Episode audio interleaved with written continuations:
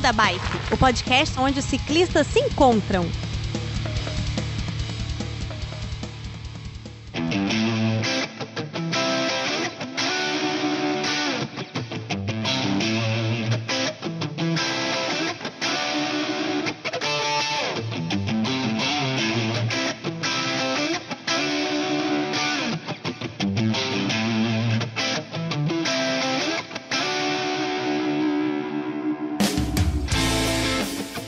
Pessoal do Beco da Bike, tudo bem com vocês? De Vila Velha no Espírito Santo, eu sou o Werther e hoje nós vamos entrar naquele expresso da, da linha Vitória Minas, hein?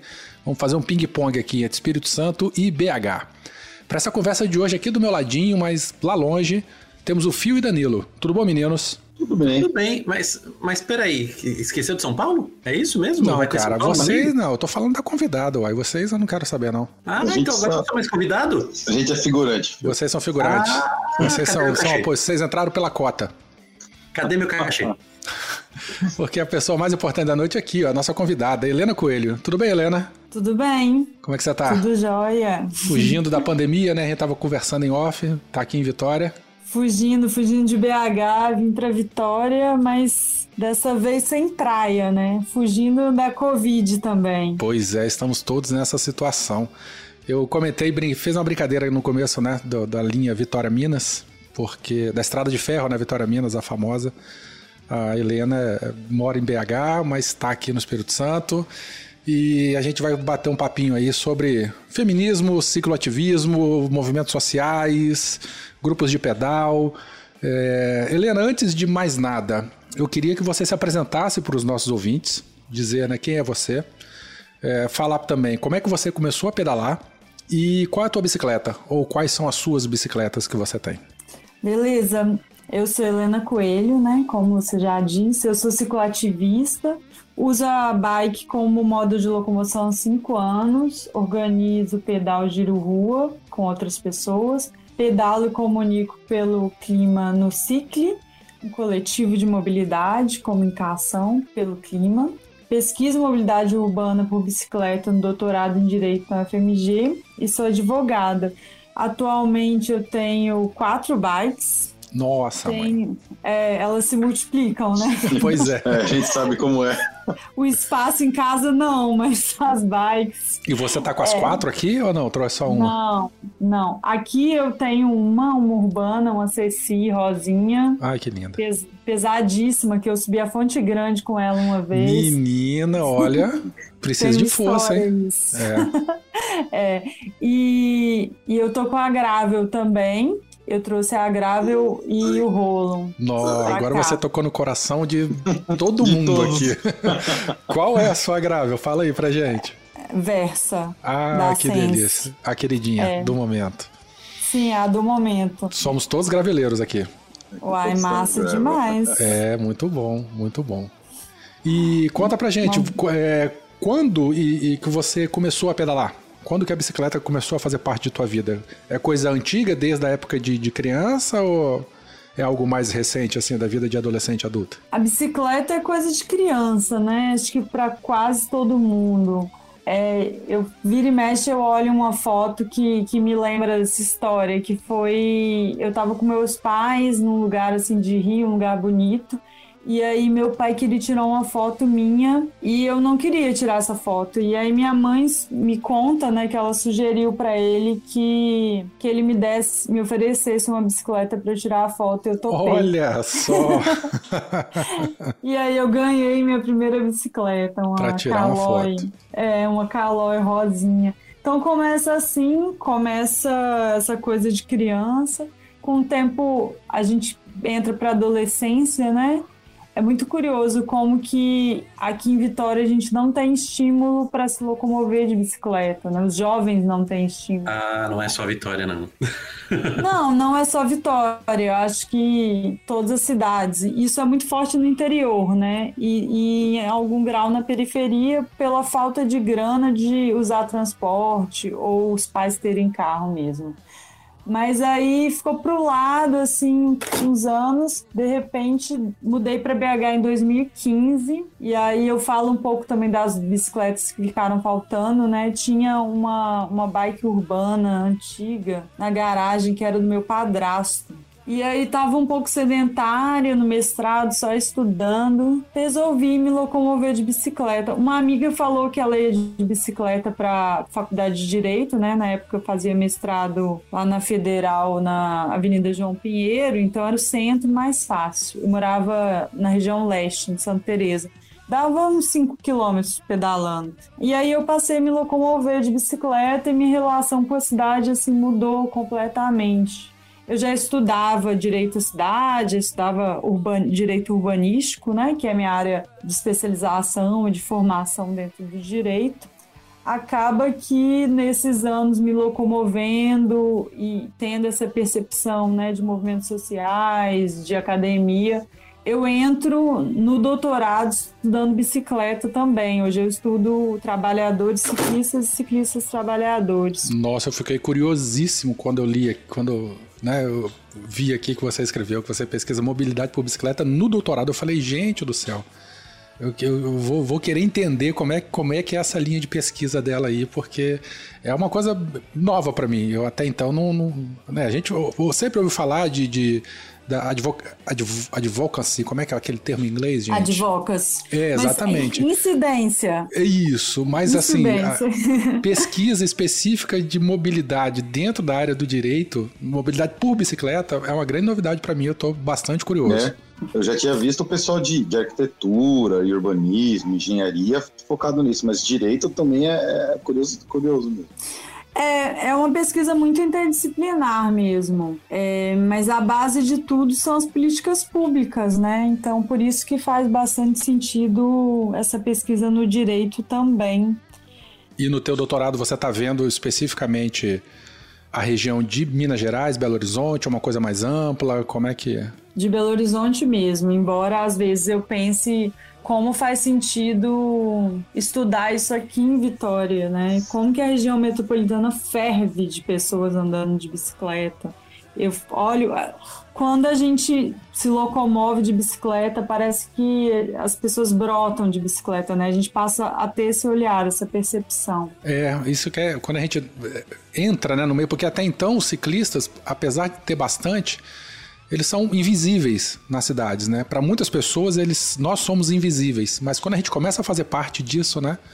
É, parece que brota realmente. Você falou uma, uma, uma verdade bastante interessante. Exatamente, mas aí retomando um pouco a questão da locomoção, eu enfrentei um desafio que era que é um desafio, né, de muitas pessoas, especialmente muitas mulheres, e que talvez tenha sido uma das questões que, que me coloca um pouco no, ou bastante no cicloativismo feminista, né, que traz a pauta de gênero, que é o medo de andar pela cidade, principalmente de noite, de em certas regiões, o, o assédio.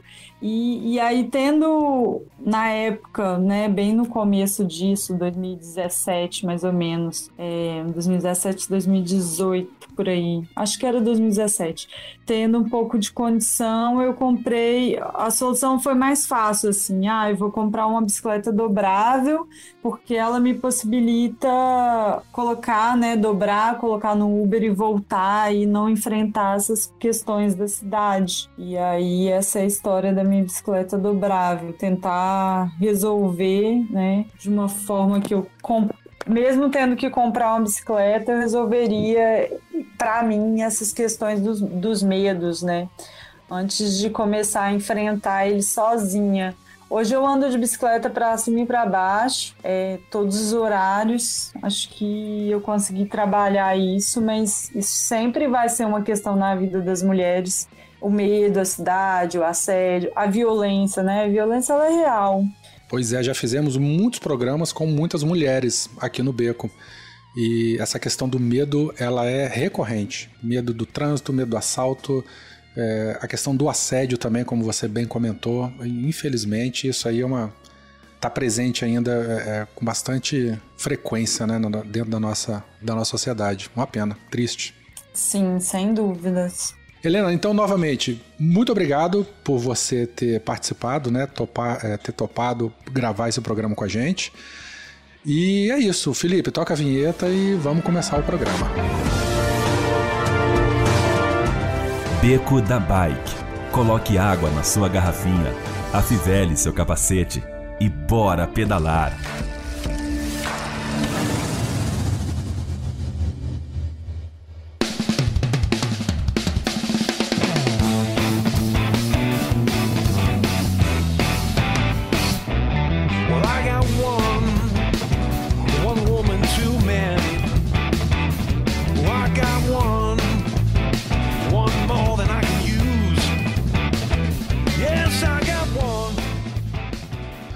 Você começou então dentro do cicloativismo, né, dentro do feminismo, é, dentro do ciclismo, né, como a gente já comentou agora há pouco, trabalhou em grupos de trabalho, né, fez parte de grupos de trabalho de, de, de mulheres.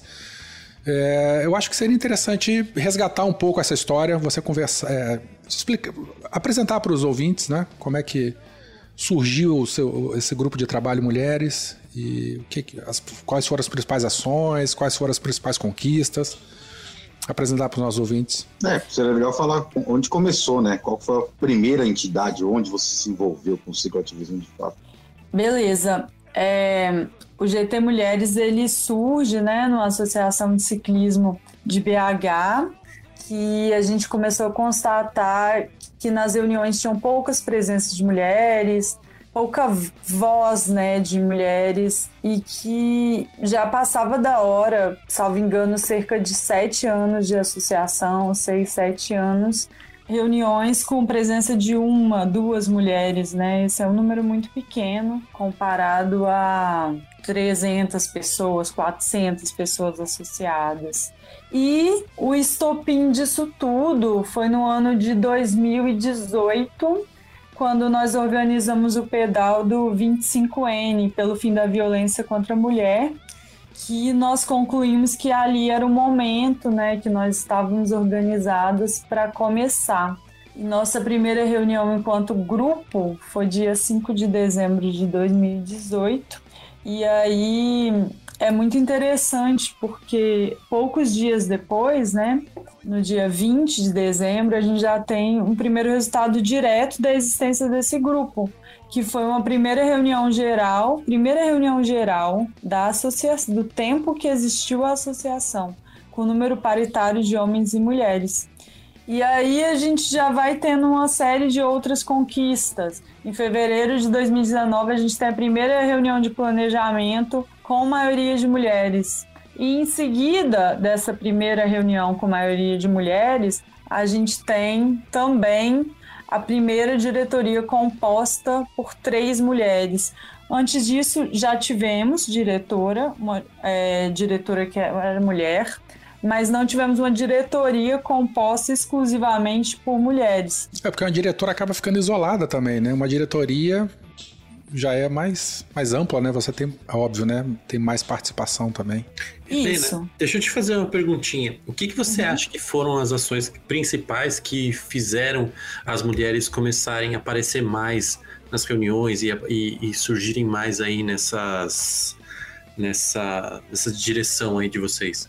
Eu não tenho a menor dúvida que foi a presença de mulheres na, lider- na liderança ali, no campo de frente. É, da mesma forma que a gente fala, né? Quanto mais bicicletas na rua, mais bicicletas terão. É, por mais que essa comparação pode parecer esdrúxula, né? Porque o feminismo é muito mais forte que isso.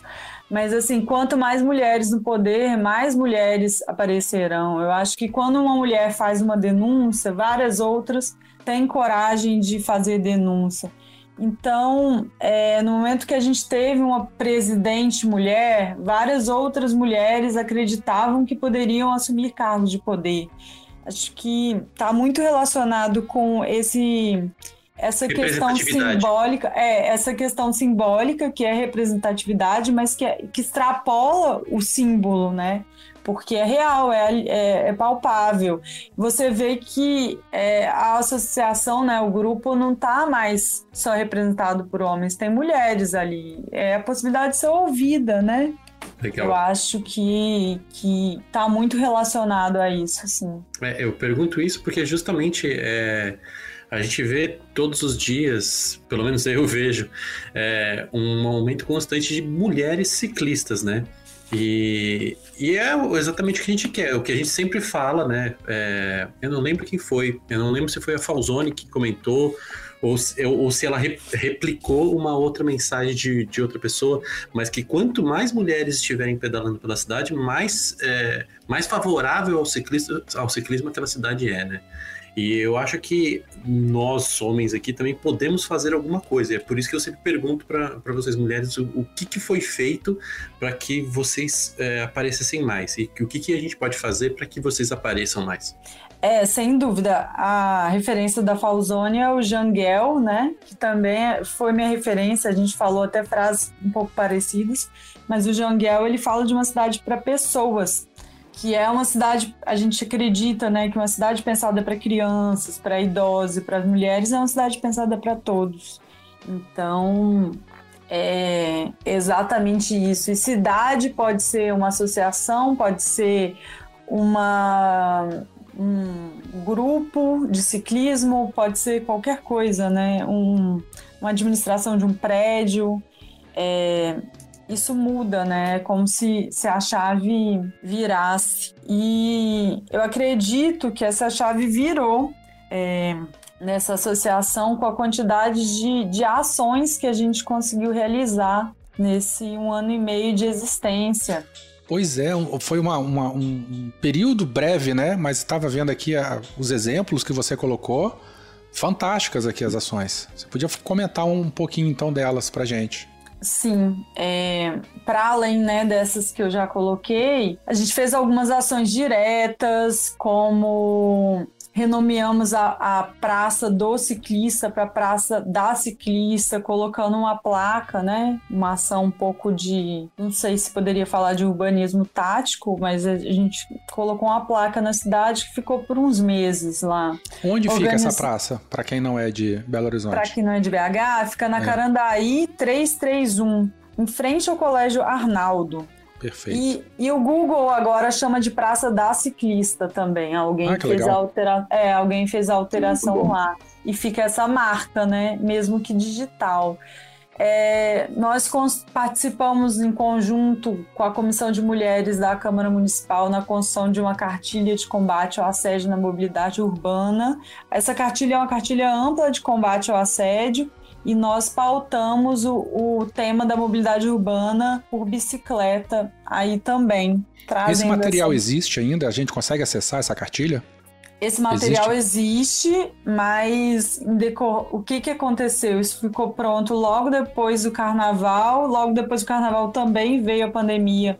Então, ele existe, mas ele não foi, não, não soltaram. Talvez fique para depois das eleições, eu imagino. Entendi. Mas nem formato digital PDF, a gente ainda não, não tem. Tem que aguardar. Não, tem que aguardar, mas a gente já mandou mesmo. Perfeito.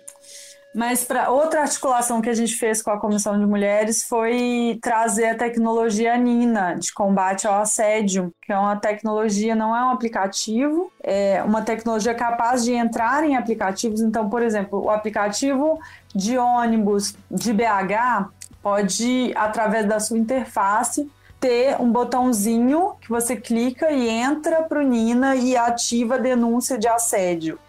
Esse Nina é aquele do, do, da IBM, né? Que tem, mexe com, com o cloud da IBM também, não é? Não tenho certeza. Acho que ele tá indo muito com tempo. Watson, né? Não. É, é... Eu acho que não. Ele seria meio que um botão de pânico, é isso? Não, é outra coisa. É, to... é bem diferente. Por isso que eu acho que não é. O Nina ele foi implantado em Fortaleza. É a. Nina, né? A tecnologia. Aí eu não sei se já tem outros casos em outros lugares, mas não tem a ver com botão de pânico e também não é um aplicativo. Mas é o que, te... que, é? Mas explica então pra gente que não. É uma tecnologia como se fosse um botão que você tá, por exemplo, no V-Bike aplicativo, não sei se existe aqui. Existe aplicativo de ônibus? É, Vitória? Não, não. Não, né? É, São Paulo tem. São Paulo tem e em BH também. Mas, por exemplo, você tá no aplicativo de ônibus da prefeitura. essa tecnologia ela vai inserir um ícone, um botãozinho para se tiver acontecendo alguma situação de assédio, você ter a possibilidade de clicar ali e rapidamente enviar os dados para para o sistema de policiamento, para a prefeitura saber o que aconteceu e registrar. E aí, essa tecnologia também recebe os dados de câmera dos ônibus. Tá. Pra gerar e essa aí comprovação. atrela, né, o horário, localização, a imagem para tentar Isso. identificar a situação, né? É, porque o botão do pânico e, e esses aplicativos, eles não têm toda essa, essa centralização das informações. E a vantagem da tecnologia também é que ela po- poderia, né, e isso foi uma discussão que a gente tentou levar para BH, é, que poderia entrar em outros aplicativos. Então, por exemplo, poderia entrar no Strava, por ser uma tecnologia e não ser um aplicativo, poderia entrar no Uber. Isso é só a discussão que a gente tentou levar, é, mas enfim, né, é uma luta muito grande. Por enquanto, tá parada a questão da discussão, mas a gente pautou, a gente teve abertura, né? Isso que você perguntou do advocacy, a incidência que a gente fez, a gente levou isso para a Câmara Municipal de Vereadores. A gente conseguiu também fazer reunião todos os meses, então nesse ano e seis meses não teve um que a gente não teve reunião, mesmo que fossem cinco mulheres, dez mulheres, 15 mulheres. É, essas reuniões aconteceram. Duas coisas que a gente fez também que foram muito importantes e que são fundamentais para para entender a presença de mulheres no espaço foram as auditorias de segurança que constitui numa avaliação por mulheres, é, essa que nós fizemos, né? Mulheres é, caminhando e mulheres pedalando do espaço. Então elas vão, vai ser um, um- uma volta, seja de bike, seja, seja caminhando ou seja pedalando, de noite em um espaço.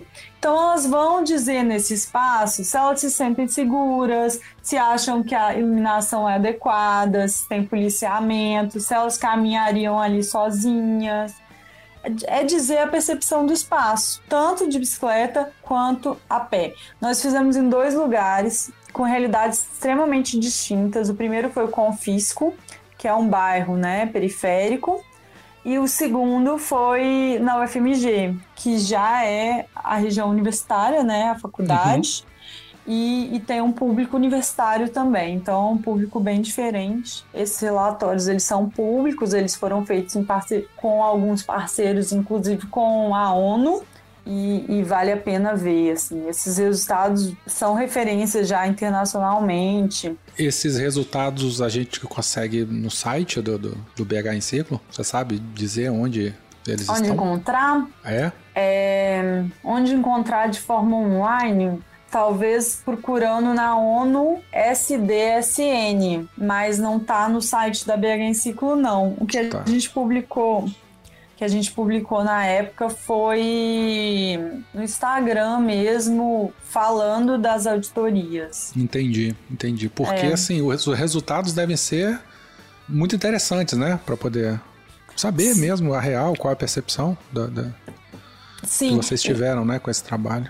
Inclusive, eu cheguei a escrever um texto há pouco tempo e esse texto está disponível no Medium do Cicli, que é o coletivo de pedalar e comunicar pelo clima, que é como que as, as infraestruturas provisórias que estão sendo implantadas né, na época de, da Covid-19 devem atentar para esses relatórios e para esse tipo de auditoria para serem implantadas, porque não adianta nada a gente criar é, infraestruturas provisórias, dizer que está criando espaço para ciclistas e esquecer de pensar uma cidade para pessoas. Então, colocar uma ciclo, ciclorrota em uma rua extremamente escura, numa rua extremamente deserta, que mulheres vão ficar inseguras de, de passar por ali, né? Ou manter uma estrutura cicloviária em um lugar com essas características. Não adianta você fazer uma estrutura física se você não pensa né, na, no corpo humano que está passando por ali. Sim, sim, perfeito. É, todos esses textos e referências, pessoal, nós vamos colocar na, na postagem aqui para linkar, né, com tudo tudo isso aqui para vocês poderem ler também, se interar. E aí, assim, fazendo um resumão, né? Essa, toda essa luta que a gente descreve e, e constrói foi uma luta pela ocupação dos espaços mistos. Por mais que a gente crie um grupo específico de mulheres, né, num, num lugar misto de homens e mulheres, isso aconteceu por uma questão de segurança das mulheres, né? Por um, por um espaço seguro que, que a gente chama. Mas a nossa luta era pela ocupação dos espaços mistos, por isso que foi uma diretoria completamente composta por mulheres ocupando, né, de uma forma forte esses espaços.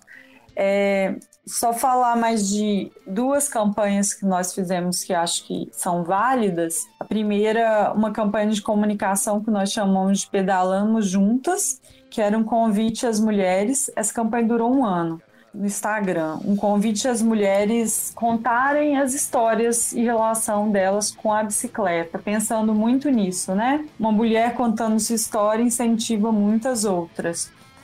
E a partir dessa campanha, nós fizemos já agora em 2020 a campanha Vamos Falar de Coragem. A gente não queria mais que as mulheres falassem só sobre as suas histórias, a gente queria que o objetivo, o foco, fosse que elas contassem histórias de coragem. E aí foi muito incrível. Uma das histórias mais marcantes assim que a gente teve foi uma história da Gisele Gasparotto, que ela contou uma história dela que ela nunca tinha publicizado, assim, de enfrentamento de violência, de assédio, questões de machismo. E, e é muito forte, né? Receber essa história, ela conseguir falar isso, porque isso incentiva com que outras mulheres consigam falar, consigam pois falar. Pois é, você né? comentou mais cedo, né? Ocorre a identificação, né? A, a, pessoa sabe que isso já aconteceu e, e acaba sentindo mais mais firmeza, né? Tendo mais certeza, é, sendo motivada a, a, falar também, né? A denunciar. Sim, Isso. e para quem não sabe, e para quem não sabe, a Gisele Gasparotto é fundadora do, acho que é o maior pelotão feminino aqui de, de Brasil, São né? Paulo. É, de, de, de, pelotão de ciclismo de, de estrada mesmo, acho que é o maior, que é o Lulu Five. Isso, Lulu Five, que tem projetos incríveis também. Sim. É, e é super importante, né? Muito, muito legal quando ela fala sobre isso, ou quando outras mulheres que chegaram ao ponto que elas chegaram mostram que tem questões muito próximas a todas as mulheres, né? Independente de, de, de classe, independente né? de, de quem são, de onde vieram. Não vou dizer de raça, porque de raça é muito mais complicado, a questão do racismo já é outra estrutura, né? Então, mas é, é por aí mesmo. Mas assim, independente de todas essas ações que a gente fez, ainda assim a gente é, entendeu que esse ambiente que a gente vivia, ele permaneceu hostil, principalmente para mulheres, e que incidentes né, e episódios de violência moral e psicológica eles acabaram se agravando durante a pandemia, acho que principalmente pelo contato né, só, só online, é, o que levou a uma insatisfação desse grupo de mulheres e foi tomada a decisão pelo encerramento do grupo. Uma Caramba, vez... que situação, que, que, que pena, que pena, viu? Porque é um trabalho tão bonito, né? Tão, tão, tantas coisas sendo realizadas em tão pouco tempo, mas não conseguiram atacar o cerne ainda, né? Dentro do, do, do, grupo. É, porque o cerne, ele não, é, não tá ali no grupo. Embora existisse, né? O cerne tá muito maior, né? O cerne é o patriarcado, é o machismo estrutural, mas nem naquele grupo que foram desenvolvidos tantos trabalhos em tão pouco tempo é, nós sentimos que nossa voz ecoou de uma maneira que a gente sentisse um local de segurança, né? Não sentimos, optamos por sair daquele espaço em prol né, da nossa saúde mental mesmo, porque nós entendemos que nossa luta é, é por uma cidade inclusiva e segura para todos e todos. É, a gente acredita muito que a luta né, não cessa com esse encerramento do, do grupo de trabalho, mas ela ganha outros espaços. em busca de solos férteis que possam germinar. Vocês, no final desse grupo de trabalho, vocês eram em quantas mulheres, mais ou menos? Há cerca de 10 mulheres assim que estavam mais efetivas em reuniões. Essas reuniões nunca, é, para quem está em movimento, para quem está em ativismo, às vezes esse número parece pequeno, mas 10 pessoas dava mais às vezes do que a reunião geral da associação toda. Então, é, é por aí, assim. É, eu, eu já ia comentar exatamente isso. 10, 10 pessoas ativas e ainda mais 10 mulheres ativas é um número Rapaz, bem faz uma diferença, né? É. Porra, muito, muito grande, gente. Se É, conseguir juntar 10 pessoas, né? Em qualquer coletivo, né? é- é- É, é só olhar pela gente aqui. Qu- quantas vezes a gente consegue reunir o pessoal pra pra conversar sobre qualquer assunto? Não, não dá. é, Imagina e num olha que isso é assunto que todo mundo gosta, hein? Pois é. É, não, não consegue, mas é verdade. Para quem já participou de qualquer reunião de coletivo, ah, aqui em São Paulo mesmo, que é uma cidade gigante mesmo, 10 pessoas é um, é um número difícil de bater. Pois é. Pois é. Bom, e de lá pra cá, você também começou naquele grupo de pedal, o Giro Rua. É um grupo de pedal é, é, tradicional, em que vocês organizam passeios pela cidade? é, como, é, como é que funciona ele? Como é que surgiu e como é que funciona atualmente? Quem pode participar? Qual o perfil da- da- das pessoas que participam? Como é que é? Olha, É, eu. Desculpa, desculpa, Helena. Eu só quero, eh, pelo que eu li ali, esse giro rua aí, pra todos os fixeiros do meu coração, esse daí é a nossa área, hein? Eu já vou avisando. Rapaz, você sabe que teve um problema aqui, não um problema, né? Uma questão que foi levantada, é, que em algum episódio a gente fez uma brincadeira de bicicleta fixa em, em BH e tal, e o pessoal ficou meio moído e falou que. é, acho que a gente fez uma brincadeira porque BH tem muito morro e que não tem Sim. bicicleta fixa, alguma coisa assim. Teve gente que ficou doída e escreveu reclamando e fala. A gente sabe, gente, que tem bicicleta fixa em BH. Vocês falaram isso não tem medo de lugar nenhum. Ó, eu não- quero. eu- Todos os fixeiros de BH, eu acho que vocês têm que provar pra gente que vocês existem Para, e vão no rapaz. comentário desse episódio falar: Eu sou ciclista fixeiro de BH. As duas meninas, bicho, vieram faz- falar de bike polo, cara. As duas são fixeiras e são de BH também, cara. E Faz são minhas amigas, claro. Então, Aí, ó, tá vendo? Pronto. pois é, cara. Olha a É. treta que você tá arrumando, Fio. Faz isso não. claro Eu sei que foi a uma brincadeira, não foi nem a gente que falou, foi um entrevistado. Aí Eu o- duvido que vocês comentem. Duvido. Ai, não, Fio, faz isso não. Mas então, é, a gente não só comenta. Vocês, algum de vocês é fixeiro ou não? O Fio, ele tenta ser, né? Quando ele não quebra a bicicleta, ele consegue andar de fixa. Mas ele é da onde? Esqueci São Paulo. já. São Paulo. São Pois é, vocês sacanearam a gente em São Paulo porque a gente se inscreveu para sediar as Fix Olimpíadas esse ano, que Curitiba, Curitiba não, Porto Alegre ganhou. Curitiba ou Porto Alegre? Tô em dúvida agora. Enfim, que, os, que o Sul ganhou para sediar. É, se São Paulo tivesse revertido os votos para BH, a gente teria teria ganho. Mas enfim, Ih, veio a pandemia Isso é, é tudo e medo, é medo, Helena, é medo de- Nossa, a de, gente- fixeiro paulista em andar em BH. eu acho também. Não tá acostumado com o morro, né? É, Eu também acho. Eu concordo com você, Helena. Eu acho que a gente tem que reverter essa, essa, essa votação aí e fazer tudo de novo. Afinal de contas, esse ano não existiu, né? Esse É. ano não existiu. É, pois é, então. mas aí a galera do Sul já reservou para ano que vem. Achei um absurdo. A gente fez uma proposta de Fix Olimpíadas que tinha bloco da bicicletinha. Tinha. Nem lembro mais tanta coisa que tinha, assim. A Mas nossa você anda de fixa também ou não? Não. eu já andei Mas tá algumas ro- vezes. Não, mas eu organizo eventos, né? Então, mas tá no rolê com a galera. É, rolê de bike com a galera, então. A alma, a alma fixa tá aí. Eu sei que tá. Não, total, assim, eu hoje tava olhando fixa pra mim, de verdade, de vez em Ah quando eu olho, mas assim, existe uma preocupação também de espaço onde colocar essas bicicletas e parar de gastar com bicicleta, se, se é porque Ai, é ai. Mas enfim, o Giro ele tem essa, essa origem, né, na ideia das Fix Olimpíadas de 2018, quando o João Pedro vai, se empolga em Fortaleza e traz essa proposta para BH. E aí a gente tem o primeiro Isso pedal. foi quando? Naquele bicicultura que teve? Ah, não, você tá falando de Fortaleza. Eu tô, já tô pensando no, no bicicultura que eu participei em Recife, que teve um, uma- um- evento de fixa também lá. Desculpa, eu me confundi. Mas fala. É, eu não, não sei Tá. qual que foi. É, mas aí, agora eu tô até em dúvida se foi Fortaleza, mas enfim, Ih. qualquer coisa vocês apagam isso. foi Fixa Olimpíada de 2018. Então o giro ele, ele surge, né, depois que o João Pedro vai para Fixa Olimpíadas de 2018, se empolga com a ideia e traz essa proposta para BH.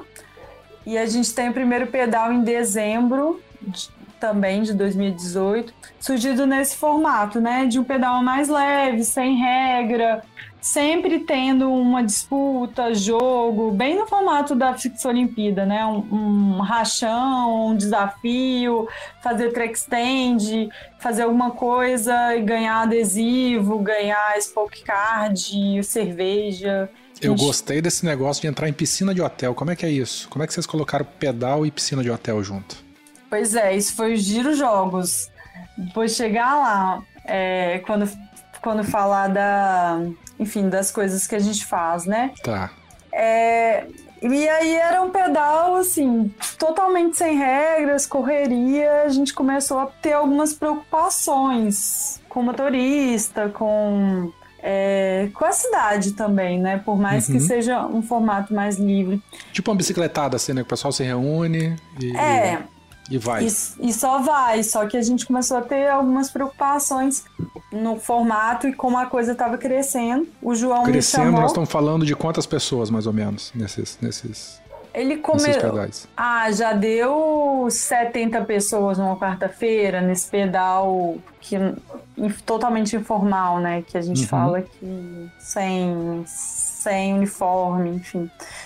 É, e aí ele me chamou para come começar a organizar com ele e, e aí a gente foi, assim, já em março eu tava puxando pedal e foi uma experiência muito de muito aprendizado para mim também, porque de repente eu era uma mulher com um monte de cara, a maioria homem, e puxando um pedal, colocando a galera para me esperar, pra gente ir junto, né? A Uhum. importância do grupo ir junto. E, e aprendendo muito com isso também, crescendo, porque a questão né, do machismo ela existe em todos os espaços, até quando você está na frente não deixa, né? A gente tem o exemplo de uma presidente que deixou de estar, o estar no cargo, né? Sofreu um golpe, impeachment, o que as pessoas entenderem, eu entendo que foi um golpe, e essa é a minha opinião, né?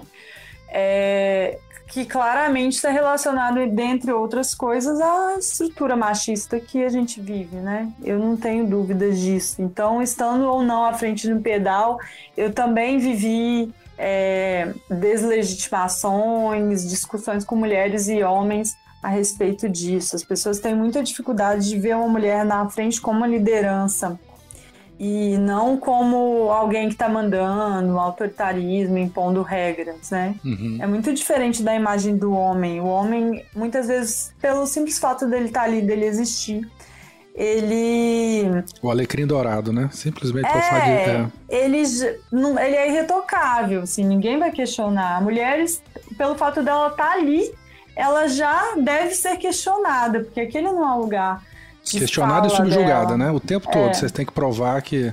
Exato, o tempo inteiro tem que ficar provando é, por que, que a gente está ali. Isso é muito violento, isso é uma violência moral, né? Isso acontece em todos os espaços, isso acontece no ciclismo, no cicloativismo, no feminismo, isso é pautado por mulheres e por homens, né? Porque mulheres também reproduzem essa estrutura machista. Nós não estamos livres disso por termos nascido mulheres, né? Quem dera se estivéssemos é, livres.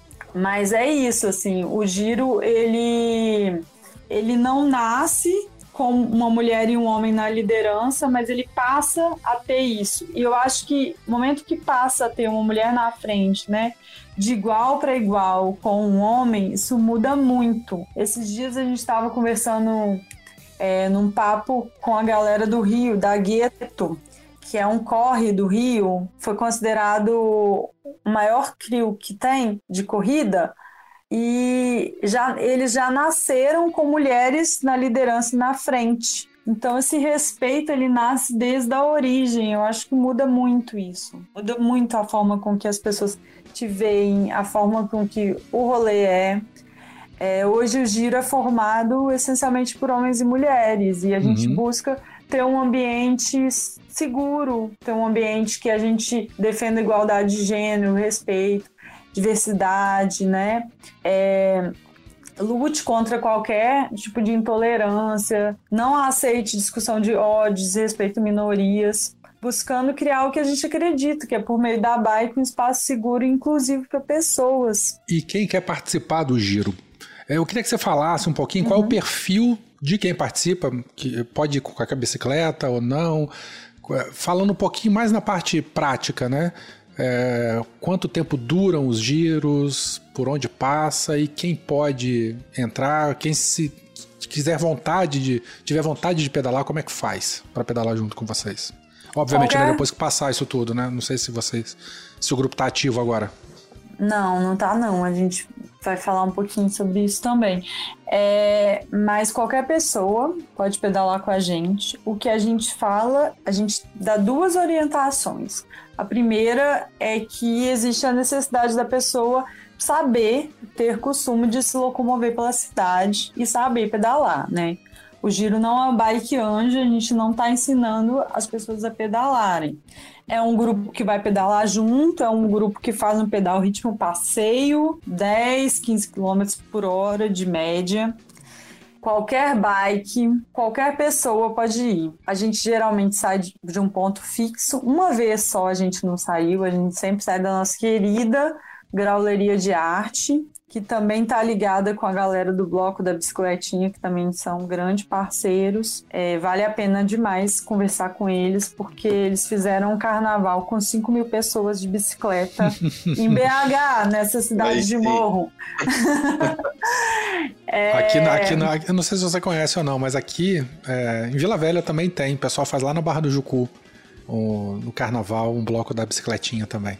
Na Barra? É, na Barra do Jucu tem um bloco da bicicletinha, aqui em Vila Velha também tem. Depois eu te mando os contatos da galera do cicloativismo daqui pra você trocar as figurinhas. Acho que você vai gostar desse povo. Ah, já fui duas vezes no Mais Magrelas, que foi aqui em Vitória. Tem Não, pois algum- é, não, mas tem, tem aqui em Vila Velha também. Depois eu, depois eu mando pra você, em off aqui. Ah, beleza, eu não, não, não tava sabendo não, mas achei Tá. ótimo.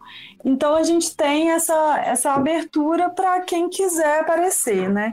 A, a outra coisa que a gente gosta de falar é que a ida vai todo mundo junto, mas a volta as pessoas se programam para voltar. Porque o que, que acontece?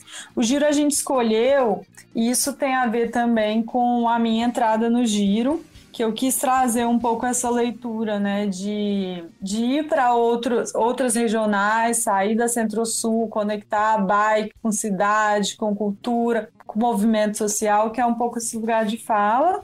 O João topou isso e aí a gente cria o que eu passei a chamar de giro territórios, que é essa conexão. Quando a gente faz um rolê com essa conexão é, mais cultural, mais social, giro territórios, a gente tem até nos nossos destaques. Então, a pessoa que estiver interessada, obviamente, né, depois que passar isso tudo, tal como a gente já comentou, e quiser mais informações, existe algum grupo de Facebook, algum contato, alguma página da internet para tem, quem quiser fazer parte e entrar? tem o nosso Instagram, que é arroba girorua. Joia. Contatos são por lá mesmo. Perfeito. Então, então a gente tem esse o Giro Territórios, né? Que a gente tem várias histórias muito legais, vale a pena olhar lá nos destaques. A gente tem é, um rolê que eu gosto de citar muito, que foi uma vez que a gente saiu né, da Centro-Sul, subiu uma avenida que chama Avenida do Car... Avenida Mendes Sá, depois Avenida do Cardoso, parou lá em cima na Praça do Cardoso, na Serra, fazendo a rota do busão da comunidade, que foi uma linha de ônibus que envolveu a luta de movimento social dos moradores, para chegar lá em cima e bater um papo sobre essa luta, né, da luta pelo direito ao acesso à cidade, a linha de ônibus, ao mesmo tempo que a gente fez esse trajeto de bike, né, mostrando Fantástico. como é íngreme, como era difícil subir até de bike. Então, como é importante ter essa linha de ônibus para as pessoas conversar e depois terminando num bar lá perto, todo mundo junto.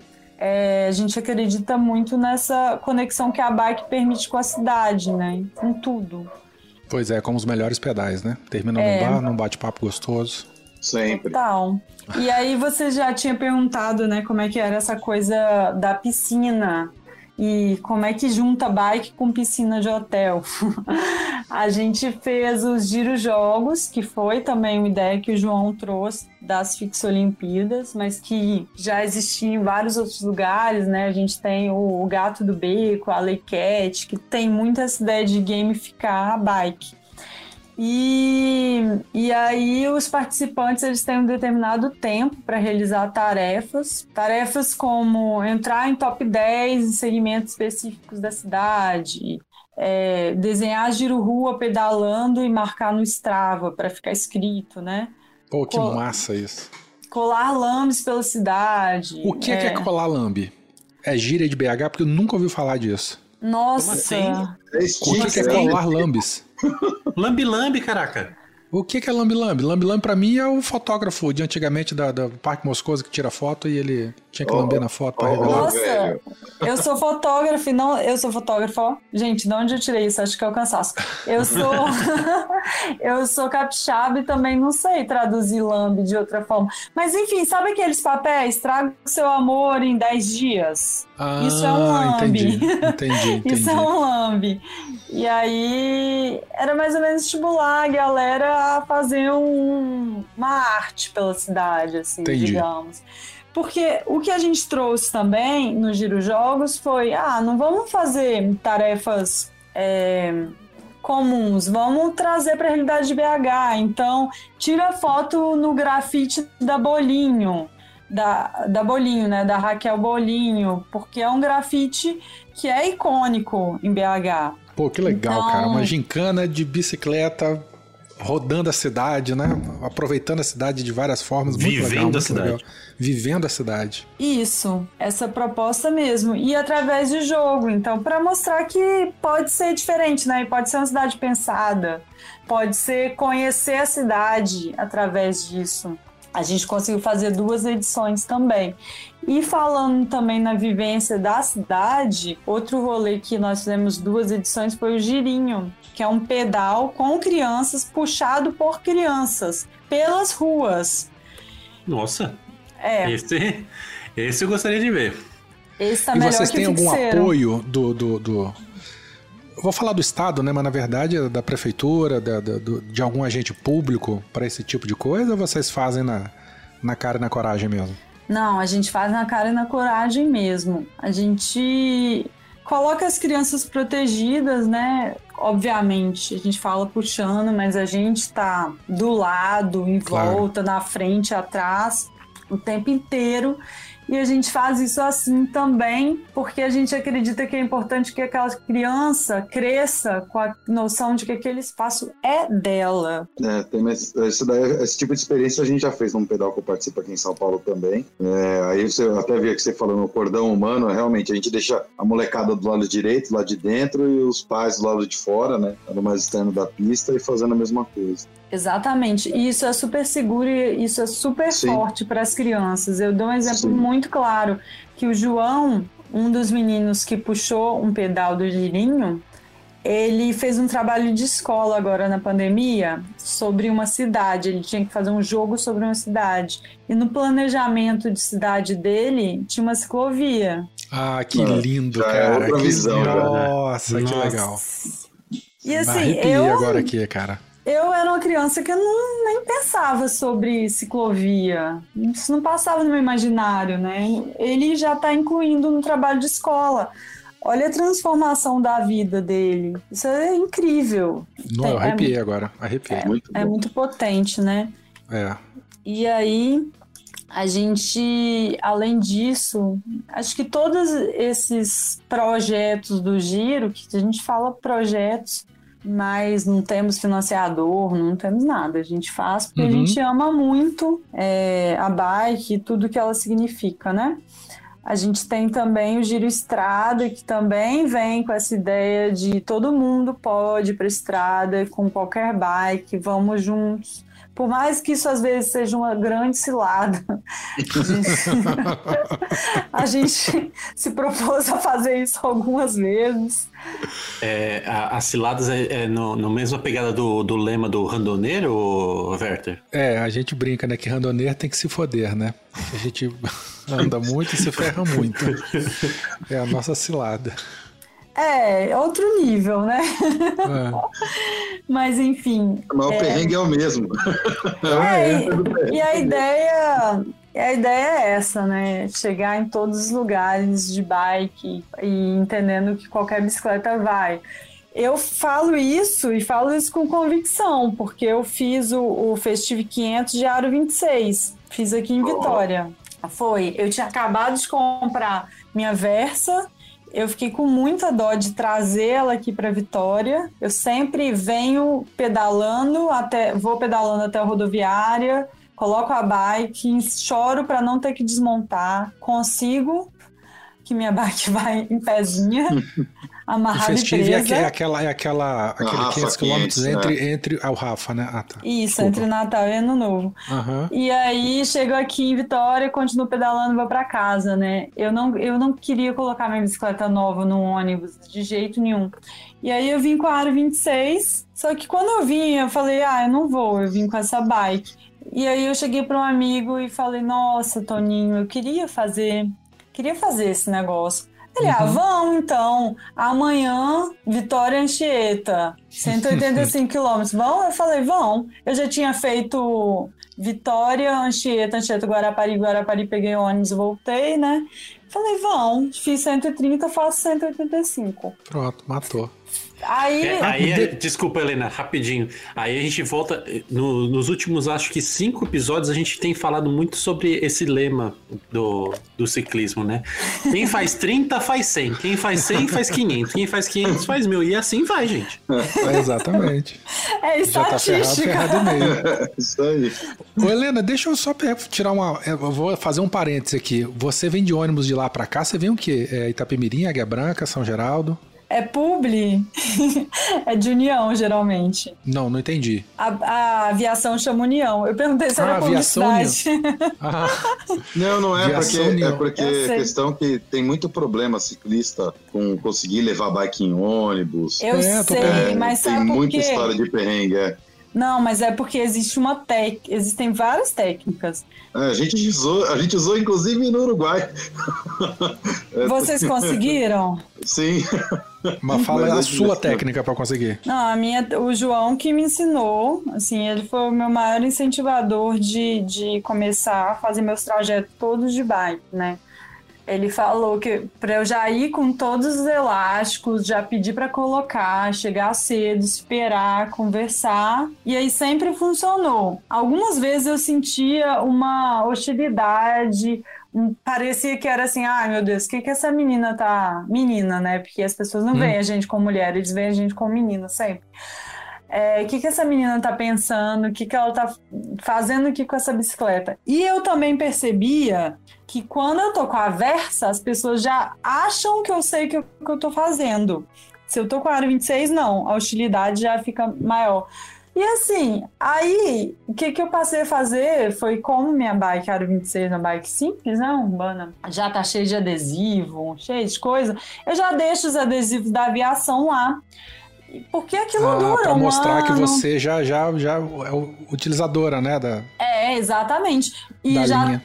já tem adesivo, se precisar, já tem foto, e aí eu já falo com toda a segurança que eu falo que, que faço aquilo sempre, porque eu faço mesmo também. E aí, Muito bom. conversando, toda vez que eu vou, eles falam que vai ser a última vez. Não, eu perguntei pra você porque eu morro de vontade de fazer umas provas lá em Minas, em BH, umas provas de, de Audax lá, de um grupo muito querido, o Inconfidentes Pedalantes.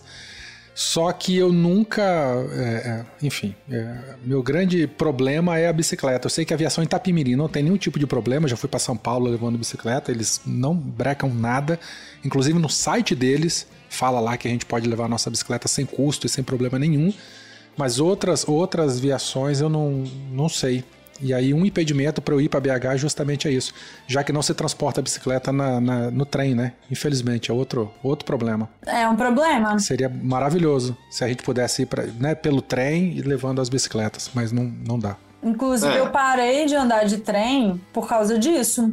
Porque eu poderia levar, eu posso levar a bicicleta no ônibus. Acho mais prático. É, o Pois trem, é, cara. esse negócio do trem aí abortou a minha ida pra BH na nossa viagem de, de pra, pro Espírito, pra Vila Velha, velho. Lembra? Eu ia junto pro Chico, eu ia junto pro Chicó pra, pro Espírito Santo, pro- de- Vitória pra de Vila Velha pra BH. Mas aí, como não podia levar as bikes e tal, aí eu peguei as bikes e vim com a Lígia pra São Paulo. E Chicó foi pra. Pois é, cara, um vagão que eles destinassem para bagagem já resolvia isso tudo. Né? Não, total. E assim, é uma grande empresa que tá gerindo o sistema, então não dá pra falar que não tem verba, né? Pois é, pois Não, é. não tem vontade. É, não tem vontade. Vamos ver como é que vai ser daqui pra frente. Mas então é isso. É assim, nunca tive problema de não me falarem, ah, você não vai de jeito nenhum, ou você ou a bicicleta. E nenhum dos meus amigos teve problema também, não. A gente até fez um, um evento aqui em Vitória, que foi o Giro Praia, que a gente chamou, não foi o nome que a gente deu. Foi um momento que o Giro Rua veio pra praia, né? E daí deixou, Pô, que massa, deixou que de ser legal. rua. A gente fez, saiu no jornal aqui, saiu no. Foi quando isso? Foi esse ano. Esse Ah, ano? não fiquei sabendo, Foi não. esse ano, sim, começo desse ano. Saiu no século diário, eu acho. Ah, é mentira, esse ano não existiu? É, mas existiu em janeiro. Em janeiro ele existiu. Até janeiro existiu. Até Ah, é janeiro verdade, desse é verdade. Tá certo, então tá. Ele existia em janeiro.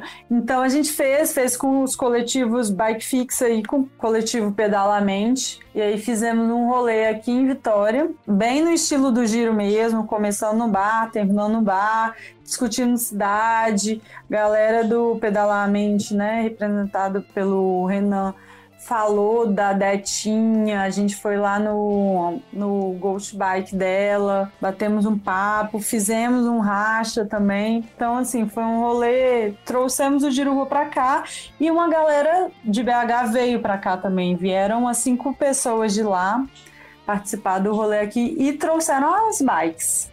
Pô, que massa, que legal. Ninguém teve problema também ao ponto de ser barrado.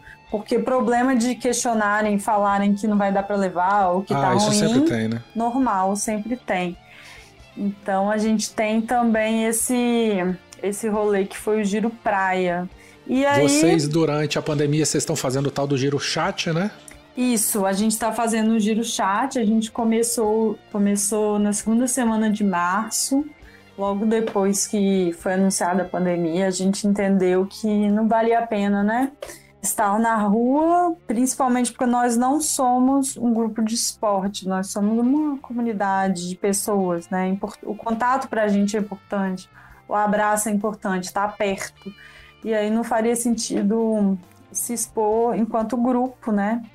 A, a isso que a gente está vivendo. E a gente começou o Giro Chat, que são conversas, é, inclusive convido vocês a participarem. Às Opa. vezes a gente convida convidados específicos, por exemplo, essa semana a gente vai ter a galera do Fuga de São Paulo, que é um clube de ciclismo bastante diferente e Sim. com pessoas muito fortes e inspiradoras, né? Como a gente vai A bater um papo com. É, a gente vai bater um papo com a Vicky e com o Zapella Ah, essa quarta. E aí funciona assim: é, as pessoas convidadas falam um pouco, que elas vontade, uns 10, 15 minutos, depois chat aberto. Todo mundo conversa com alguma orientação de pauta, mas é, é bem livre. A gente E tá. tem dia fixo o giro chat? Ou é quando consegue convidado? Como é que é isso? Não, tem dia fixo, é toda quarta. A gente Ah, toda quarta. A gente nunca teve quarta que falhou isso, a gente continuou, a gente tá no 25 A gente já fez até festa com o bloco da bicicleta online, já conversamos com pesquisadora no Canadá e, e é bem diversificado. É, é no dia dos lançamentos dos nossos episódios. Então, você ouvinte que ouve o beco de manhã cedinho enquanto sai, às 5 e meia da manhã, já fica esperto para de noite já prestigiar o giro chat aí. Isso. É, e as, semelhan as semelhanças do, do, do, do giro e do beco não, não terminam por aí, né? Você vê que o, o Giro tem aí todos esses spin-offs, né? Giro Jogos, Giro Rua, Giro Chat. A gente também tem Beco da Bike, Beco do Barco, Beco do, da Estrada, Beco do, do Regenerativo. e assim vai. Pois é, não dá Fica até num só. confuso, né? É. Com Mas vocês estão com coisa. podcast também, né? Estamos. E a gente foi percebendo que o papo estava bom no Giro Chat, que a gente podia fazer um modelo diferente de podcast e que seria legal ter esse registro, né? Mais pois é, porque ele fica temporal, né? Sim. E aí estamos fazendo, soltando, tentando soltar semanalmente, mas é tudo voluntário, então é mais ou menos uma vez por semana, aos domingos, a gente tenta soltar. Mas o podcast, ele é produzido com conteúdo do Giro Chat ou vocês fazem, é, produzem conteúdo diferente para ser lançado no formato de podcast? Não. É durante. A gente grava o Giro Chat mesmo. Entendi. E aí adapta edita- para o formato, né? Isso. E tem sido muito legal, porque é uma conversa, dá aquela sensação, às vezes, que a gente tá ali junto, numa mesa de bar, né?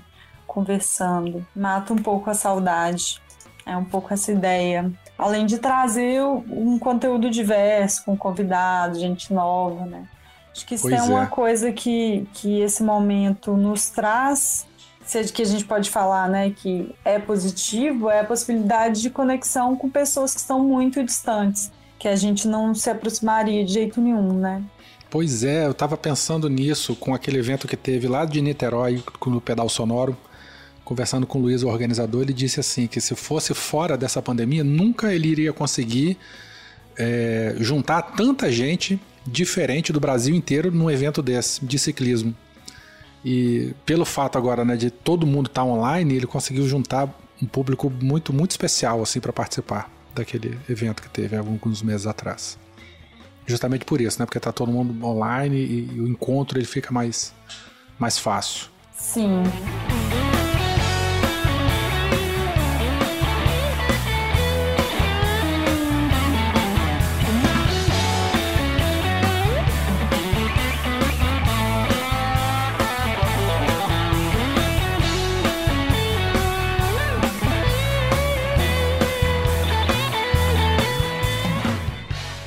Galera do Beco, tudo bem? Aline invadindo mais um episódio para dar aqueles recadinhos de sempre para vocês.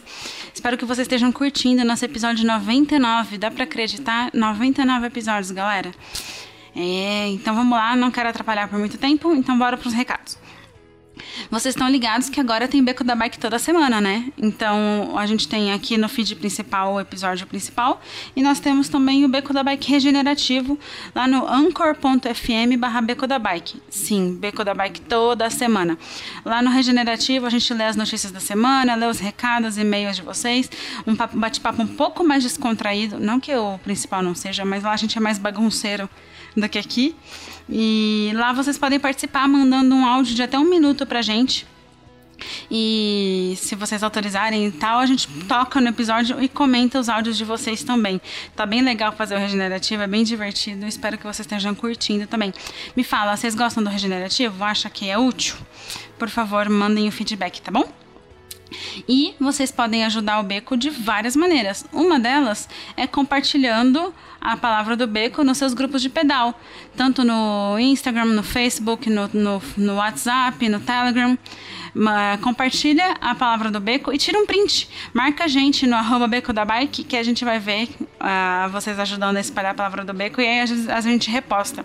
Eu fico mega feliz quando eu recebo os prints de vocês espalhando a palavra do Beco. Então, se você espalhar a palavra, compartilha com a gente, deixa a gente saber que a gente vai ficar bem feliz. E vocês também podem ajudar a gente pelo PicPay. A partir do preço de uma passagem de Transcol, você nos ajuda a cobrir a edição e os servidores. É bem importante também e ajuda demais. Se não fosse a ajuda de vocês, a gente não tinha chego aqui ao episódio 99, quase 100, hein, galera? Já tô até falando 100, hein? Já tô na torcida. e a gente tem também o Bazar do Coração. É, lá você, o pessoal disponibiliza equipamento que não está usando mais para doação, roupa de ciclismo, já doou, já rolou doação de bike por lá. Então, vai lá no Facebook, no Bazar do Coração, pede para participar. Tem sempre gente doando, gente recebendo. Lembrando que a gente não incentiva a venda nem o comércio, é doação mesmo, a não ser que esteja um equipamento novo ou seminovo que você vai passar preço de custo. Não tem problema. Uh, se for por correio, o frete fica por conta de quem vai receber, tá bom? Aí você combina com a pessoa direitinho e tudo mais. Mas o legal é quando pode ser pessoalmente, e aí quando é pessoalmente a gente tira uma foto, marca, marca o beco, que vai ser bem legal de ver vocês espalhando o amor e deixando o nosso coração quentinho. E a gente tem a hashtag Galeria do Beco lá no Insta para vocês compartilharem os pedais de vocês. Por favor, marca a gente, eu fico mega feliz. De vez em quando eu saio vendo assim pela hashtag curtindo a foto de todo mundo, eu fico mó feliz vendo vocês pedalando por aí e arrasando. Então marca a Galeria do Beco no Instagram, que eu vou ficar que a gente vai adorar ver o que vocês andam aprontando por aí. E nós temos o nosso grupo do Telegram, t.me barra Beco da Bike. Lá a gente fala de tudo, inclusive de bicicleta. Acho que o pessoal tem falado bastante de bicicleta, ainda mais que eu não tô lá o tempo todo para atrapalhar, viu? Aparece por lá, não precisa ser padrinho, não precisa ser apoiador para participar do, do, do grupo. Ah, se quiser ajuda para comprar uma bike, o pessoal tá sempre disposto, de olho nas promoções. Se tiver com alguma dúvida de equipamento, do que, que é melhor, do que, que não é, lá também. E também para encontrar alguém que seja do, do seu bando, que seja de onde você mora, para marcar um pedal, cola lá no t.me barra Beco da Bike. E eu também quero deixar um abraço para a galera do Strava, que pedala milhares de quilômetros. Ai, que inveja, gente. Eu tô bem fraca de pedal esse ano. Mas eu vou voltar, prometo. Então, galera, segue a gente lá no nosso grupo no Strava, que é Beco da Bike. Um abraço pra galera que posta os pedais lá. E parabéns para todo mundo que mantém, se mantém ativo e pedalando. É, nosso grupo verificado no Strava. Corre lá para participar e compartilhar seu pedal com a gente, tá bom? E nós temos as nossas camisetas da Cicloviva. São maravilhosas. Eu sou suspeita para falar, eu sempre falo bem. Eu tenho um monte. Um monte? Umas quatro. Amo todas de paixão são meu uniforme real oficial de ficar em casa. Então, Confere lá a camiseta Cicloviva, cicloviva.com.br. Tem as estampas do beco, tem outras estampas. Confere lá que elas são lindas demais. A qualidade é linda, maravilhosa. Os detalhes refletivos são maravilhosos. Então, confere lá e garante a sua, tá bom? Que também é uma forma de nos ajudar. E nós estamos presentes em todas as redes sociais. É, tudo arroba Beco da Bike. É no Twitter, no Telegram, no Facebook, no Instagram, no LinkedIn, no Acho que no TikTok também tem. Dizem que tem até no Tinder, então arroba Beco da Bike em todas as redes sociais para ficar por dentro de tudo que a gente apronta. A nossa a rede onde a gente é mais ativa é no Instagram. Ajuda a gente a chegar a 10 mil seguidores para a gente poder ter o arrasta para cima lá nos stories. Facilita bastante a vida para compartilhar conteúdo com vocês. Então, bora flodar o Instagram do Beco, beleza? E se você tem alguma dúvida, algum recado, uma sugestão, se quer mandar seu depoimento pra gente, ou aquele contato assim mais, mais íntimo, assim, mais no particular, pode mandar e-mail pra gente no contato arroba becodabike.com.br. Eu amo receber os e-mails de vocês. E sempre que a gente pede autorização tudo para ler lá no Regenerativo, é bom demais receber os depoimentos, as histórias. Se vocês tiverem é, notícia que vocês acham que vale a gente ler lá no Regenerativo, pode mandar no, no e-mail também, no contato arroba. Aguardo o contato de vocês, tá bom? E é isso, vamos voltar pro episódio que tá uma delícia. Um beijo e bora pedalar. Tchau!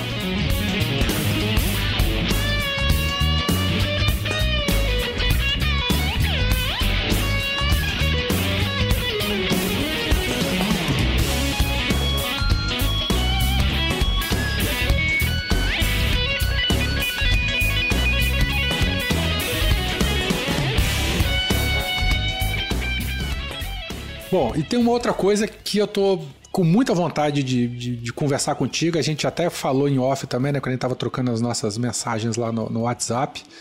Do grupo Ciclistas pelo Clima. Ah, eu sou, sou biólogo, eu, tô, eu tenho minha formação toda na biologia e na ecologia de ecossistemas. E quando eu me deparei com essa proposta de vocês, eu fiquei bastante encantado. Eu queria que você explicasse pra gente o que são os ciclistas pelo clima. É, é CICLI mesmo. Uhum. É uma abreviação, mas chama CICLI, não é, é. CICLI pelo Clima, né? Que é um Uhum. coletivo de pedalar e comunicar pelo clima. É um coletivo nacional composto por pessoas reunidas, né, para pedalar pela justiça climática, fazer bikes, gerando o mínimo de impacto possível e contar histórias.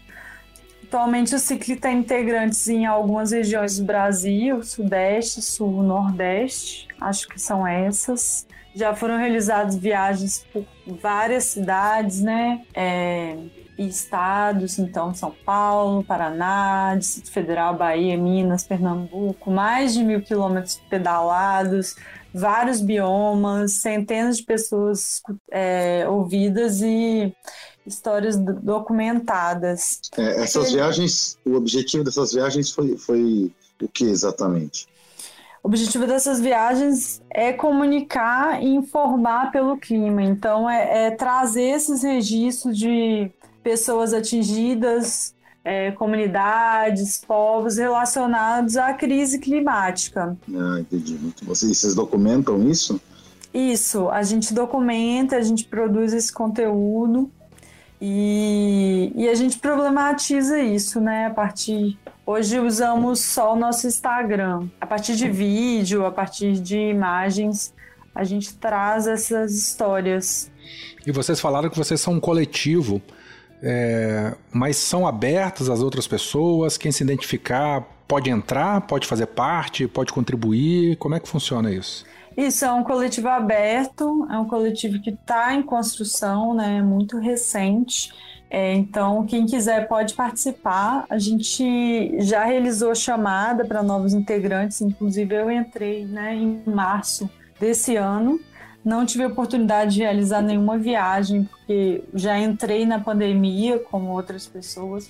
Mas a gente é aberto a quem quiser mandar uma mensagem no Instagram, arroba é, dizendo que se identifica com o coletivo, quer participar, quer saber mais. É, estamos abertos. Não, eu tô perguntando porque pessoalmente eu tenho interesse enorme no assunto, né? Por conta de toda a minha formação e por conta do cicloturismo, né? Que eu, eu gosto muito dessa parte e me identifiquei total assim com a proposta quando tive conhecimento, né? Eu sou um que quando abrir chamada de novo eu vou aplicar para poder fazer parte. Ah, que fica o ótimo. convite aí, é, e fica aí o convite pro ouvinte do Beco também, né? A gente sabe que o, o cicloturismo é uma vertente muito grande dentro do, do nosso grupo, dos nossos ouvintes, né? E quando a gente está em contato com. pedalando, a gente está em contato direto com, com o ambiente, né? Percebendo, reparando e se der para registrar e, e- e divulgar o que vê, né? Melhor ainda. Isso, e, e trazer essa conexão né, da bike com a questão climática e com a questão da comunicação. Acho que esse tripé para nós é muito importante. É, no momento, em razão da pandemia, nós nos reestruturamos então. A gente está com três frentes de comunicação: o Ciclo Notícias, que acontece às terças-feiras, que é uma curadoria de notícias da semana anterior relacionada com mobilidade e clima. O TBT, que é as quintas, né? Throwback, que são postagens que resgatam as memórias de viagens ou de outros coletivos e pessoas. E por fim, aos domingos nós temos postagens mais livres, com alguns cards, retratando questões relacionadas à justiça climática, ou trazendo alguma notícia específica impactante da semana, textos autorais também. Nós já Então, publicamos E a plataforma principal de divulgação é o Instagram. o Instagram. E E do Instagram vocês puxam pro, pro Medium, para outras plataformas, por exemplo, para textos.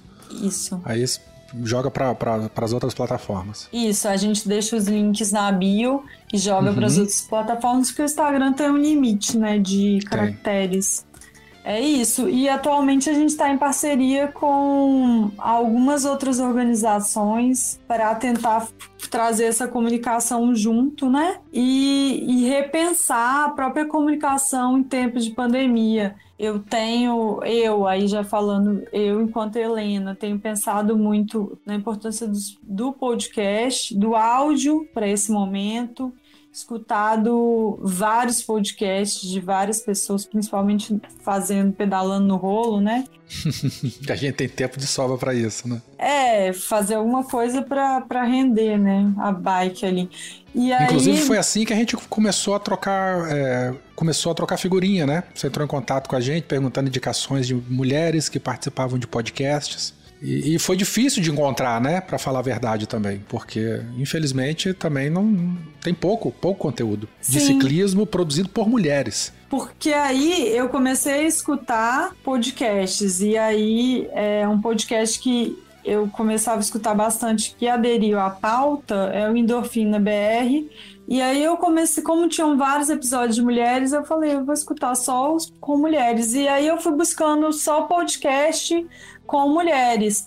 E aí chegou uma hora que eu falei, nossa, eu tenho muito conteúdo na minha cabeça sobre isso, vou escrever. Escrever Mas ainda assim é pouco. Dentro do universo de podcast, Exatamente. mulheres ainda, ainda é pouco. E se você pegar mulheres ciclistas, nossa, mãe, é, é terrivelmente Isso. pouco. E aí a gente tem recorte né, de classe, de raça dentro do, do gênero feminino. E aí, porque a gente está falando do binarismo, né? Mulher e homem. Outras questões é, tornam tudo ainda mais complexo. Aí foi assim, foi assim mesmo. E, e aí, pensando nessa coisa do podcast todo, eu tenho escutado né, podcast que tem me inspirado a pensar essas novas formas de comunicação, né? Qual metodologia que a gente pode usar para ter contato com as pessoas sem estar cara a cara, né? O áudio é sem dúvida uma delas. Pedir com que essas pessoas gravem áudios específicos, né? É mais fácil do que depender de vídeo, do que depender de É, imagem. até porque o vídeo tem que ter um mínimo de edição e a gente tem que ficar consumindo banda, né? A, pessoa, a gente tem que ficar olhando para a tela, não pode fazer outra coisa. E realmente o áudio ele tem uma grande facilidade da gente poder produzir o conteúdo. É, principalmente para nós ciclistas, né? Porque, como, como a Helena falou aí, é, ela começou a escutar por conta do rolo. Mas isso pode se refletir em qualquer realidade de qualquer ciclista, sendo ele no rolo ou fora. Porque você tá fora, por exemplo, você tá com seus olhos atentos, mas você consegue ainda escutar a- as informações que vêm. Eu, por exemplo, escuto muito podcast quando eu tô pedalando. Justamente. Mas você usa fone de ouvido pedalando, seu assassino? É, Seu eu também não. Eu uso. É, eu, é eu uma uso, brincadeira. é Eu uma uso brincadeira e escutem nosso aqui. episódio de, de Mitos do de ciclismo. mitos do ciclismo que a gente explica que pode também. É. Não, gente, eu não. Eu fico com olhos e ouvidos bem atentos. Não gosto, não. Me incomoda muito. Eu acho que é uma necessidade real, mas cada um entende que é melhor pra si. Eu não vou. Claro, claro. Não sou esse foi- tipo de ciclista que fica julgando e. Não, é porque foi uma provocação. Que é, enfim, a gente brinca, nós produzimos podcast, consumimos podcasts e fazemos um podcast pra galera ouvir pedalando, né? Aham. E aí a quantidade de crítica que desce em cima, mas o ciclista ele não pode é, pedalar ouvindo música. Eu falei, mas Jesus, quem falou isso? Quer dizer que surdo não pode pedalar? Né, a nossa resposta padrão, assim, quando É. recebemos esse tipo de crítica. É, É. É verdade.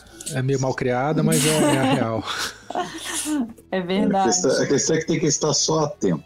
Tem que estar atento. Pode estar É. ouvindo, mas tem que estar atento. Muito É. bom. Importante é isso mesmo. Bom, é, para a gente começar a finalizar o episódio, podíamos fazer um fechamento, então, como você bem comentou, Helena, de como essas questões de bicicleta, gênero e clima, eles se conectam numa sinergia. né? A gente consegue relacionar tudo isso.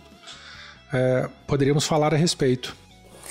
Esse ponto, para mim, ele é muito importante porque locomover-se de bicicleta implica menor impacto ambiental, reconecta as pessoas seus bairros, suas cidades, território, ao mesmo tempo que permite economia de tempo e renda.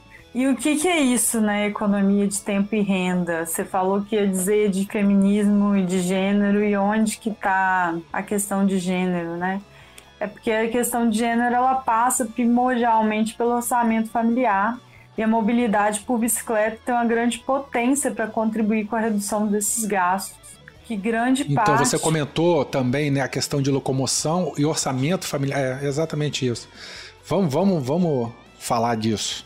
Sim, porque grande parte do orçamento familiar ele é gasto com transporte e aluguel, né?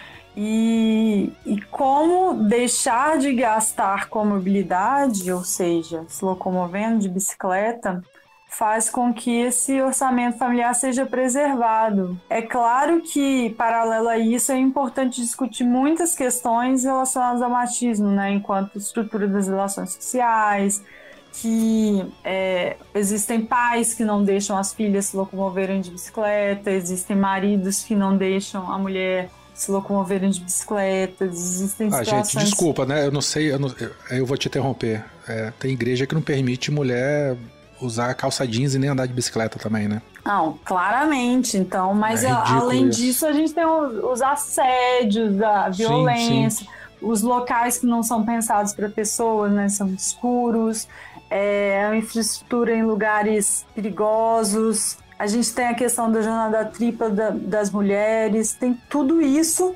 que, que torna tudo mais complexo pro corpo feminino, né? Dentro da cidade. Mas é, a questão é como que a renda é preservada se você faz determinados tipos de deslocamento. Então, se é possível né, se locomover de bicicleta e deixar de gastar 500 reais por mês, são 500 reais por mês que você pode ter direito né, ao acesso à cidade, pode ter direito ao lazer, pode te empoderar de sair de relações abusivas, que foi o Pois que é. aconteceu. É, Em muitos casos, existem muitos relatos, né, a partir do Bolsa Família. Bolsa Família, ele tem destinação é, primária às mulheres. Como que, a partir desse pequeno valor, as mulheres se separaram, saíram, romperam, né? Imagina é, a expansão desse, desse valor dentro do orçamento familiar, o quanto que isso empodera as mulheres. Porque sabe administrar e porque não fica na, é, na dependência financeira do marido, né? Que é tido como provedor, mas num relacionamento abusivo acaba causando todo esse terror em cima da família, né? Do restante da família. Sim. E, e é muito forte isso, porque a partir do momento que a gente passa a tratar né, o modo de locomoção por bicicleta com a questão do orçamento familiar, a gente deixa de falar, "Ai, mas é só locomoção. Não, bicicleta não é só locomoção. Bicicleta é orçamento familiar. Orçamento familiar é empoderamento feminino. Empoderamento feminino é a possibilidade dessa mulher que tá, que é jovem, ter uma renda, cursar a universidade e decidir seu futuro e, e passar a pensar a cidade de uma forma diferente, né? E quem sabe planejar a cidade de uma, de uma forma diferente, porque quando planejadora, né, uma arquiteta é uma mulher, ela tem potencialmente o olhar feminino, né, sobre, sobre a cidade. Isso muda tudo. É porque muito fala-se de que, ah, eu vou, vou pro trabalho de bicicleta, eu vou, te, em vez de, de, de, carro todos os dias, vou dois dias de bicicleta. Eu vou economizar dinheiro do, da passagem, mas eu também vou ter saúde. É muito mais do que isso, né? É, é muito mais. Como você bem falou aí. Sim, e essa, essa discussão ela se conecta totalmente com a, com a discussão climática, uma vez que os maiores atingidos, dentre o grupo de maiores atingidos pelas mudanças climáticas, estão as mulheres. E o que o Cicli, esse coletivo, me mostrou, me trouxe, é muito o óbvio, mas é um óbvio que a gente tá tão desligado dele, que é tão próximo e a gente não vê, né? Muito a questão da invisibilidade das bicicletas para quem não é ciclista também. Então, o que o Cicli ele mostra é como que esse discurso ele tá no nosso dia a dia. Ele se afasta um pouco então da coisa do urso polar, né, que tá ali, das calotas que estão descongelando e mostra como que é o rio perto da nossa casa, como que são as comunidades indígenas, como que são as mulheres, como que todo esse discurso de clima, na verdade, ele é, ele é muito palpável, ele está muito próximo de nós, né? E ele passa, sem dúvida, pelas questões raciais, de gênero. E a gente teve uma demonstração, uma demonstração assim que, que é, é, nenhum trabalho científico conseguiria gerar, né? Que foi essa pandemia. No começo fez parar e mostrou quantos trabalhos que mostraram aí melhora de, de, de clima, melhora de poluição, é, é, atmosférica, marítima, é, é, enfim, que mostraram que é isso que nin- ninguém imaginava que, que seria possível mo- demonstrar isso algum dia, né? E a pandemia veio aí para demonstrar isso também. É, e ao mesmo tempo que ela demonstra isso, a pandemia também está relacionada ao desequilíbrio climático e quais foram as maiores notícias que nós tivemos dentro de casa do aumento da violência Não, doméstica é, contra é. as mulheres. É por Direto, isso né? que todos esses temas estão muito interligados, a gente precisa pensar e discutir eles juntos. Eu não quero terminar com uma bad vibe, não, porque o programa ele tá lindo. Mas aumento dos casos de violência doméstica e eu vendo algumas reportagens, diminuição dos casos de abuso sexual infantil. Mas isso aí tem um, viés, uma situação terrível, porque as crianças não estão indo para a escola. E na escola é onde existe o relato dos abusos que elas sofrem em casa. Sabe? Então é uma coisa assustadora isso aí. É, essa parte. No final, é ruim para todos, né? Para as mulheres e para as crianças. Sim. Por conta disso. Sem dúvida, é aquela discussão de cidade para pessoas e grupos mais vulneráveis. Mas aí, trazendo né, outro, o outro, outros lados da pandemia, e, e acho que para a gente terminar de uma forma potente, a gente teve é, na pandemia uma, uma grande abertura para a mobilidade por bicicleta. Né? Sim. O modo sim. ativo ele ganha um espaço que nunca existiu no mundo, assim, nunca existiu no mundo. Nunca cidades anunciaram construção de, de 500 quilômetros de ciclovia. E várias reservar cidades. vagas, né? Reservar faixas para ciclovias emergenciais, porque é, para as pessoas pararem de se, se locomover em transporte de massa e, e sim entrar para virar para bike, né? É, A não, França, não foi a França que deu dinheiro para a população para A- poder A custear? França fez, a Colômbia fez. A Europa, a maioria dos países fizeram. A Inglaterra fechou vários centros, várias ruas só para ciclistas. A Colômbia aqui do lado, Bogotá, fez um, um, é, vias principais, avenidas principais, isolaram faixas para ciclistas, para o pessoal ir, ir para o trabalho de, de bicicleta. E N exemplos pelo mundo. Isso, são diversos exemplos pelo mundo.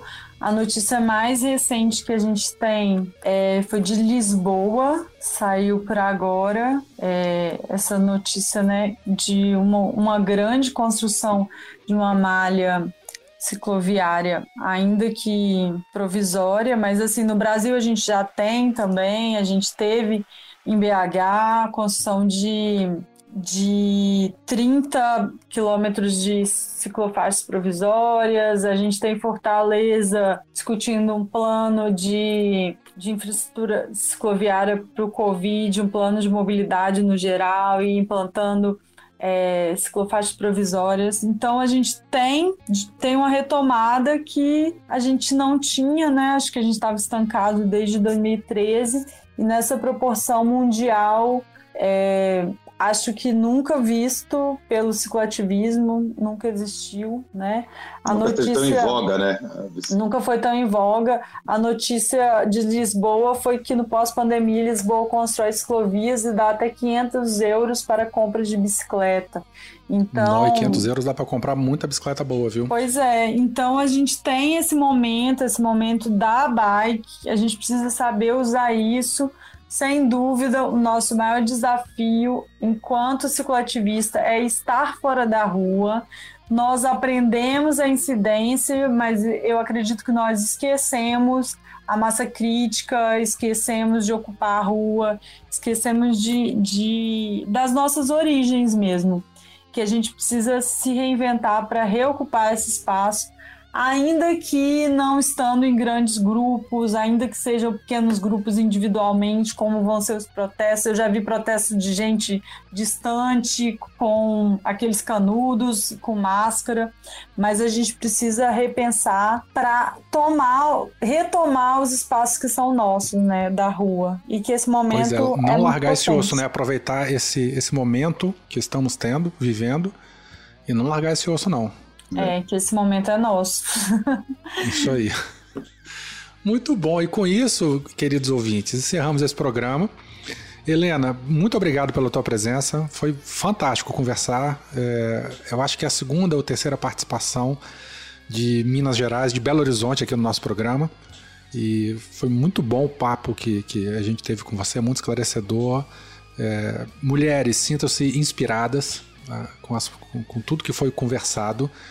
Homens, sejam menos babacas, né? Se eu pudesse falar alguma coisa, menos escrotos. E é isso. Fio, Danilo, alguma última palavra? Não, só muito bom papo. Vamos, esperamos daqui um tempo bater um outro papo, continuando essa parte, falando melhorias na mobilidade que a gente teve, derivados dessa- desses últimos acontecimentos aí, e como uma cidade melhor para mulheres e crianças, como a gente falou no começo do episódio, é uma cidade melhor para todo mundo. Muito bom. Fio? É, exata. É, o Danilo matou aí. Eu ia agradecer aí por estar fazendo essa diferença aí pra todo mundo, não só pra mulheres, mas também pra todos os ciclistas aí que precisam disso. Muito bom. Helena, alguma última palavra? Eu queria agradecer também esse espaço, né, a participação de vocês. Confesso que quando eu vi, meu Deus, são três homens e uma mulher. O que eu tô fazendo? Onde eu me meti, mas assim, foi ótimo a receptividade. Espero conhecê-los pessoalmente, né? Espero vocês em BH, em Vitória também. Eu tô É. aqui do lado. Quando tiver passeio aí, você fala direto comigo no zap que eu vou lá. Claro. tomar uma, uma gelada. Sem É, se vier pro lado de São Paulo, dá um toque aí que a gente atende. É que as meninas estavam tudo ocupadas dessa vez, né? É Nenhuma das verdade. meninas conseguiu vir.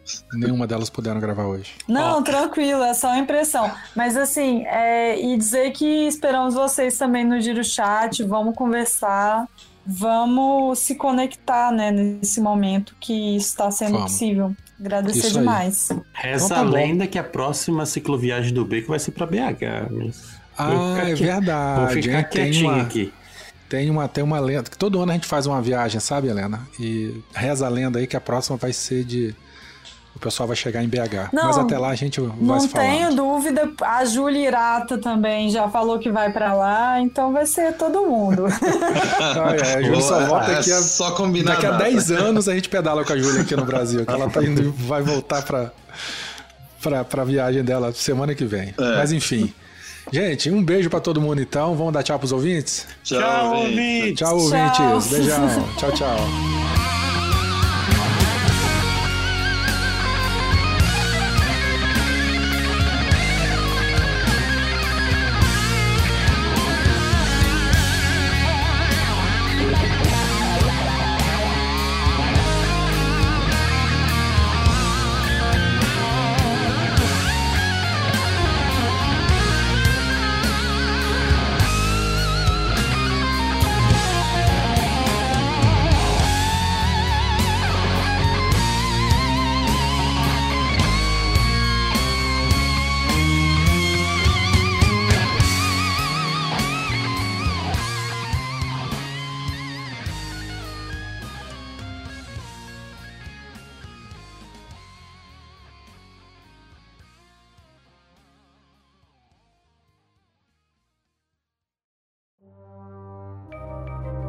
Este programa foi produzido por Mentes Deviantes.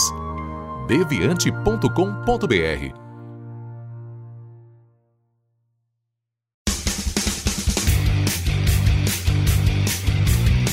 Cortes, edição de podcast.